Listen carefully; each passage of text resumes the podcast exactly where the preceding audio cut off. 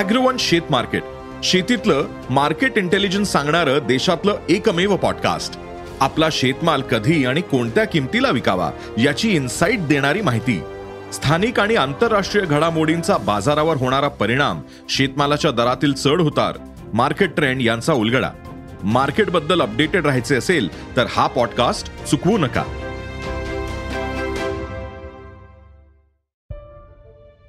नमस्कार. मी श्रेयस. आणि आपण ऐकत आहात सरकार नामाचं विशेष पॉडकास्ट राजकारण.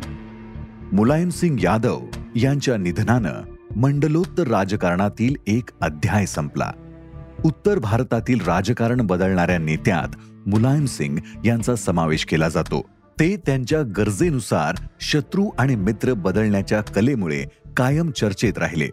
अयोध्या आंदोलनात कारसेवकांना रोखण्याच्या भूमिकेमुळे तमाम हिंदुत्ववाद्यांसाठी ते टीकेचे धनी झाले. मुल्ला मुलायम असं त्यांना हिणवलंही गेलं. असं असलं तरी पुढच्या काळात भाजपासोबत त्यांचे संबंध चांगलेच राहिले. ते काँग्रेससोबत राहिले तसंच सोनिया गांधींनी सरकार स्थापनेसाठी दावा करण्याच्या हालचाली केल्या. तेव्हा त्यावर पाणी टाकणारा पवित्रा घेणारेही मुलायम सिंगच होते. उत्तर प्रदेशातील जात समीकरणांचा अचूक वापर करत ते या देशातील सर्वात मोठ्या राज्याच्या राजकारणावर दीर्घकाळ पकड राखून होते. मुलायम यांच्या निधनासोबत आघाड्यांच्या राजकारणाचा एक दुवाही निखळला आहे. ते पडद्याआड जाताना त्यांनी ज्या काँग्रेस बिगर काँग्रेस वादातून विरोध केला त्याची उत्तर भारतातील अवस्था तोळा मासा आहे. ज्या भाजपाला त्यांचा वैचारिक विरोध होता तो पक्ष राज्यात सर्वात बलदंड बनला आहे. सत्तेसाठी ज्या बसपासोबत त्यांची कायम स्पर्धा होती तो पक्ष गलितगात्र बनला आहे.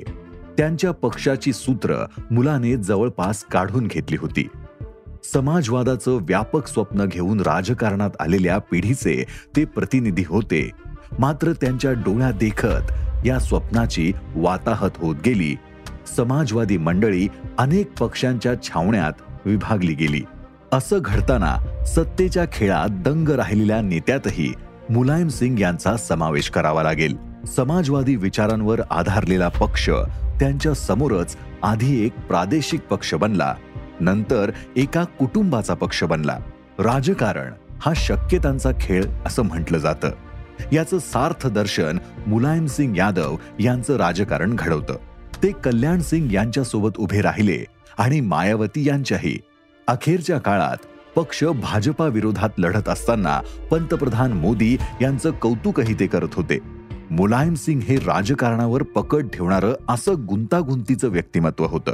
ही मुलायम गुंतागुंत किमान तीन दशक उत्तर प्रदेशचं राजकारण आपल्या भोवती फिरत ठेवणारी होती. मुलायम सिंगांना त्यांचे निकटवर्तीय नेताजी म्हणायचे हे विशेषण त्यांनी कर्तृत्वाने मिळवलं होतं. ते एकोणीसशे सदुसष्टमध्ये राजकारणात आले. सोशलिस्ट पार्टीकडून आमदार झालेले मुलायम सिंग तेव्हा उत्तर प्रदेशचे सर्वात तरुण आमदार होते. त्याआधी ते शिक्षक होते. त्याही आधी ते त्यांच्या भागातले नावाजलेले पैलवान होते. मुलायम सिंग यांच्यासारख्या तरुणांना समाजवादी विचारांची भुरळ पडण्याचा तो काळही होता. राम मनोहर लोहियांचे ते अनुयायी त्यांनीच मुलायम सिंग यांना राजकारणात आणलं. सात वेळा खासदार आठ वेळा आमदार तीन वेळा उत्तर प्रदेशचे मुख्यमंत्री. केंद्रात अनेकदा मंत्रीपद असं खणखणीत राजकीय जीवन ते जगले. मुलायम सिंग यांनी राजकीय जीवनात अनेक तडजोडी केल्या मात्र सातत्याने आपलं राजकीय स्थान ते अधोरेखित करत राहिले.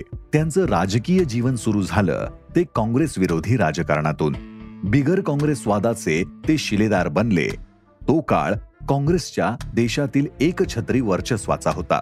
विरोधातलं राजकारण म्हणजे काँग्रेसच्या विरोधातलं असंच समीकरण होतं आणि काँग्रेसच्या विरोधात प्रामुख्याने मैदानात होते ते समाजवादी.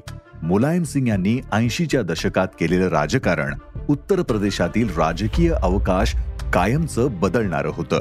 मंडलोत्तर राजकारणाचे ते नायक होते.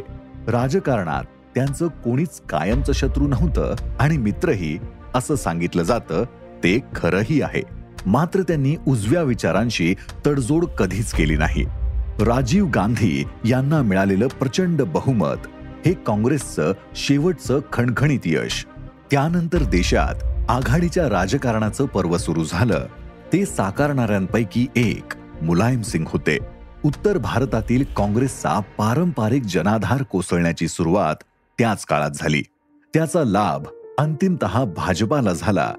तरी हे जनाधार तोडण्याचं काम प्रामुख्याने मंडलोत्तर राजकारणातून पुढे आलेल्या प्रादेशिक बलदंडांनी केलं. मुलायम सिंग हे त्यातलं आघाडीचं नाव. उत्तर प्रदेशात यादव आणि मुस्लिम यांची मतपेढी त्यांनी साधली. यातून या राज्यात काँग्रेस कायमची कमकुवत झाली. भारतात जवळपास पंचवीस वर्ष आघाड्यांचं राजकारण चालत राहिलं. याचं एक कारण मंडल आणि पाठोपाठ सुरू झालेल्या राम मंदिर आंदोलनात शोधलं जातं. या दोन घटनांनी देशातील राजकीय वातावरण ढवळून निघालं. त्यात काही मूलभूत बदल झाले. ते काँग्रेसचा प्रभाव संपवणारे भाजपाचा वाढवणारे मात्र स्वबळावर सत्तेपर्यंत पोहोचू न देण्या इतपत मर्यादेत ठेवणारे आणि म्हणून प्रादेशिकांना देशाच्या राजकारणात महत्वाचं स्थान देणारे होतं. दिल्लीतील सत्तेच्या गणितात या प्रादेशिक नेत्यांना जमेला धरल्याखेरीज चालत नाही. अशी स्थिती या राजकारणातून तयार झाली. ती तयार होण्यात जात अस्मितांना मतगठ्ठ्यात रूपांतरित करण्यात आलेलं यश हे प्रमुख कारण होतं. मुलायम सिंग लालू प्रसाद यादव शरद यादव नितीश कुमार आदी नेते कमी अधिक प्रमाणात याच वाटेनं जात होते. मुख्य जनाधार प्रादेशिक असूनही या मंडळींचं राष्ट्रीय राजकारणात वजन तयार झालं.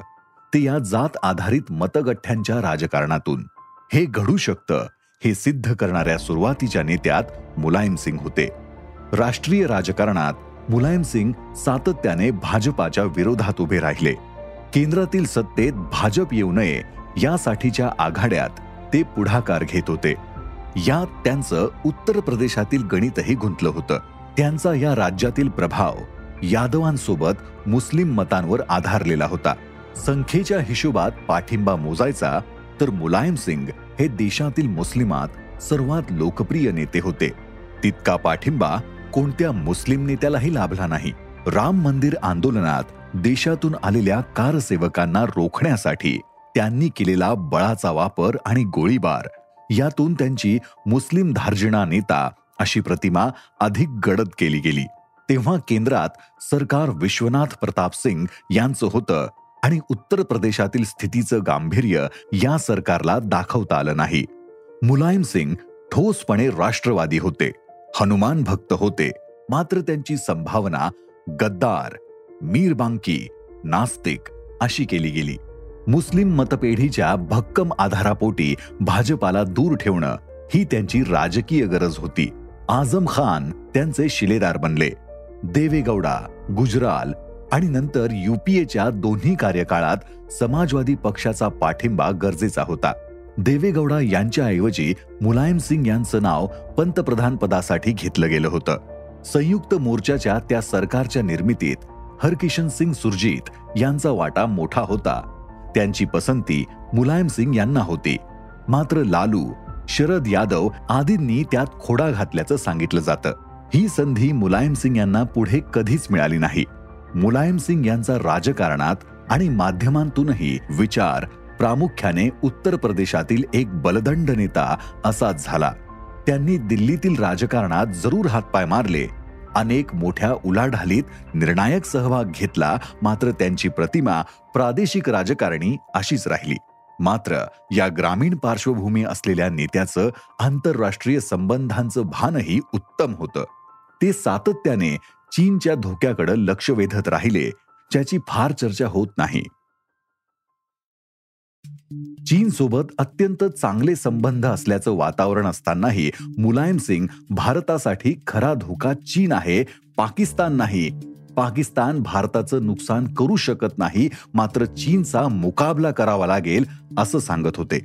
चीनी अध्यक्षांच्या भारत दौऱ्यावेळी ते सांगत होते त्या देशावर विश्वास ठेवण्यात अर्थ नाही. अर्थातच मुलायम सिंग यांचं म्हणणं दिल्लीतले धोरणकर्ते मनावर घेत नव्हते. मुलायम सिंग यांची संरक्षण मंत्री म्हणूनही कारकीर्द गाजली. देशासाठी लढताना हुतात्मा झालेल्या जवानांचे केवळ कपडे त्यांच्या घरी परत पाठवण्याची प्रथा होती. मुलायम सिंग यांनी हुतात्मा जवानाचं पार्थिव त्याच्या गावी पाठवण्याची आणि त्याच्यावर सरकारी इतमामात अंत्यसंस्काराची प्रथा सुरू केली. सुखोई खरेदीचा व्यवहारही मुलायम सिंग यांच्या कारकिर्दीतलाच. जे भारतीय हवाई दलाच्या भात्यातील आजही एक प्रमुख अस्त्र आहे. सुखोई भारतात आलं हा मुलायम सिंग यांच्या मुत्सद्देगिरीचा नमुना होता. खर तर ही विमानं घेण्याचा व्यवहार नरसिंह राव यांच्या काळात सुरू झाला आणि तो घोटाळा म्हणून रद्द करता येणं शक्य होतं. रावांचं सरकार गेलं आणि अटल बिहारी वाजपेयी यांचं तेरा दिवसांचं सरकार आलं. इतक्या कमी काळात सुखोई सारख्या महत्त्वाच्या करारावर काही घडणं शक्यच नव्हतं. वाजपेयी यांना कोणत्याही लिखापडीखेरीज भारताने मोठी रक्कम रशियन कंपनीला दिली याची माहिती होती मात्र त्यावर राजकारण करण्यापेक्षा हे का घडलं हे शोधायचा प्रयत्न वाजपेयी करत होते. त्यांचं सरकार गडगडलं आणि देवेगौडा यांचं सरकार आलं. त्या काळात मुलायम सिंग यांची दिल्लीतील ताकद लक्षणीय होती. त्या सरकारमध्ये मुलायम सिंग संरक्षण मंत्री होते. त्यांनी कराराविना पैसे रशियाकडे गेल्याची बाब वाजपेयी आणि जसवंत सिंग यांना विश्वासात घेऊन सांगितली. असं का करावं लागलं हेही समजून सांगितलं. तेव्हा रशियात बोरिस येल्सिन अध्यक्ष होते आणि रशिया आर्थिकदृष्ट्या डबघाईला आला होता. सुखोईसाठी भारताने पैशांचा पुरवठा केला नाही तर विमान निर्मितीचं कार्य थांबणार होतं आणि भारतीय हवाई दलाला विमानं तर हवी होती. रशिया विना खात्रीलायक असा पुरवठा करणारा दुसरा देश तेव्हा तरी नव्हता. राव सरकारने पैसे दिल्यानंतर तब्बल आठ महिन्यांनी रशियासोबत सुखोईसाठीचा करार झाला. त्यानंतर काही आठवड्यांनी मुलायम सिंग यांनी संसदेत या कराराची घोषणा केली. यात राजकारण साधण्यापेक्षा देशाची गरज ओळखून सर्वच राजकीय पक्षांनी सामंजस्य दाखवलं. तसं ते दाखवलं गेलं. याचं कारण मुलायम सिंग यांची मुत्सद्देगिरी. मुलायम सिंग यांच्या कारकिर्दीवर कायम आक्षेप घेतला गेला तो राजकारणाच्या गुन्हेगारीकरणाचा आणि माफियांना संरक्षण दिल्याचा. त्यांच्या सत्ता काळात उत्तर प्रदेशातील कायदा आणि सुव्यवस्था स्थितीची चर्चा नेहमीच होत राहिली. गुंडांना मोकळं रान हे त्यांच्या सत्ता काळाचं वैशिष्ट्य म्हणून सांगितलं गेलं. कायदा सुव्यवस्थेचा मुद्दा उत्तर प्रदेशात सपा किंवा बसपा या दोन्ही पक्षांच्या राजवटीत होता. आता उत्तर प्रदेशात योगी आदित्यनाथ पुन्हा बहुमताने विजयी होऊ शकले. यात ध्रुवीकरणापासून अनेक कारण आहेत. तसंच त्यांची गुन्हेगारीला चाप लावणारा नेता ही प्रतिमाही एक कारण आहे. पोलीस चकमकीत अनेक गुंडांना संपवलं गेल्याने राज्य यंत्रणेचा एक धाक योगींनी तयार केला. त्याचा लाभ त्यांना झाला. त्याला त्या आधीच्या बिघडत्या सुव्यवस्थेची पार्श्वभूमी होती. मुलायम सिंग यांनी दोन वेळा काँग्रेसच्या नेतृत्वाखालील युपीएला पाठिंबा दिला. ते त्या काळात तुलनेनं डाव्या नेत्यांसोबत अधिक असत. मात्र अणु करारावरून डाव्यांनी युपीएला विरोधाची भूमिका घेतली. तेव्हा मुलायम सिंग ठामपणे युपीए सोबत राहिले. डॉक्टर मनमोहन सिंग यांनी केलेला तो करार भारत अमेरिका संबंधात नवं वळण आणणारा होता. थेट परकीय गुंतवणुकीच्या धोरणालाही लोहियावादी मुलायम सिंग यांनी पाठिंबा दिला होता. याच मुलायम सिंग यांनी वाजपेयी यांचं सरकार पडल्यानंतर आमच्याकडे दोनशे बहात्तरचं संख्याबळ आहे असं सांगणाऱ्या सोनियांना तोंडघशी पाडलं होतं. उत्तर प्रदेशच्या राजकारणात सपा आणि बसपा हे दोन भक्कम जनाधार असलेले पक्ष दीर्घकाळ पकड ठेवून राहिले. प्रसंगोपात दोन्ही पक्ष एकत्र आले. बाबरी मशीद पाडल्यानंतर एकोणीशे त्र्याण्णवच्या निवडणुकीत त्यांनी बसपाशी समझोता करून भाजपाला सत्तेपासून रोखलं. ही युती फार काळ टिकली नाही. त्यानंतर मुलायम सिंग यांचं दिल्लीतलं वजन मात्र वाढायला लागलं.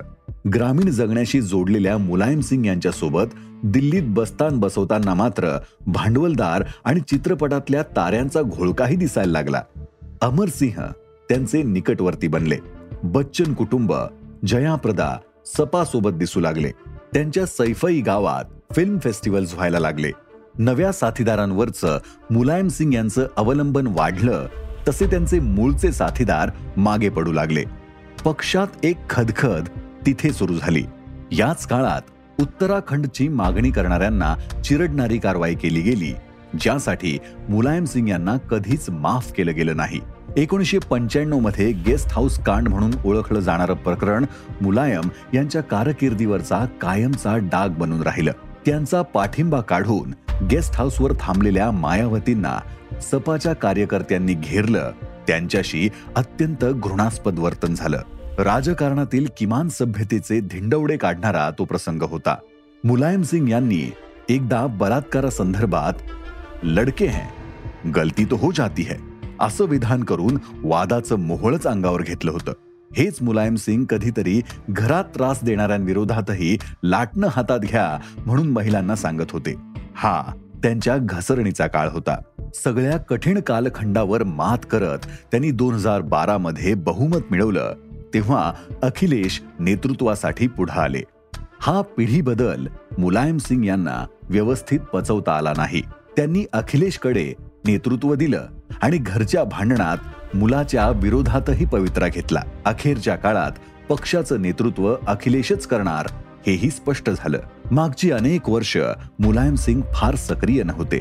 अखिलेश यांनीही मुलायम सिंग यांच्याप्रमाणे बसपाशी समझोता करून पाहिला यात ते अपयशी ठरले. मुलायम सिंग यांच्या राजवटीचं वैशिष्ट्य असणाऱ्या कायदाहीनतेला लगाम घालण्याचा प्रयत्न अखिलेश यांनी केला. मोठे विकास प्रकल्प आणले. सपाचं राज्य म्हणजे गुंडाराज आणि यादवांचं राज्य ही प्रतिमा पुसायचा प्रयत्न केला. मात्र यातील कशाचाही त्यांना लाभ झाला नाही. मुलायम सिंग यांचा व्यवहारवाद त्यांना साधला नाही. मुलायम सिंग गेले तेव्हा त्यांनी ज्या प्रकारचं राजकारण विणलं ते सारं विस्कटलं जात असल्याचा काळ उभा आहे. जात गठ्ठ्यांद्वारे धार्मिक ध्रुवीकरणाचं आव्हान रोखणारं राजकारण हे आघाडी प्रवाहाचं वैशिष्ट्य म्हणता येईल. आता देशात संपूर्ण ध्रुवीकरणाचं बहुसंख्याकवादी वळण रूढ होताना दिसत आहे. अर्थात असं काही रूढ होताना नव्या शक्यताही जन्म घेतातच. जसं बिहारमध्ये नितीश कुमारांच्या पुढाकाराने पुन्हा एकदा इतर मागासांच्या एकत्रीकरणाचं राजकारण सुरू झालं आहे. जात आणि धर्माच्या ओळखीत बसणारं मतांचं राजकारण साकारण्यातून जी व्यवस्था येते आहे त्याला पुन्हा एकदा जात गठ्ठ्यांचं उत्तर दिलं जाईल का? असा काळ समोर आहे. ते उत्तर शोधणारा राजकारणातला मुलायम सिंग नावाचा योद्धा मात्र यात नसेल.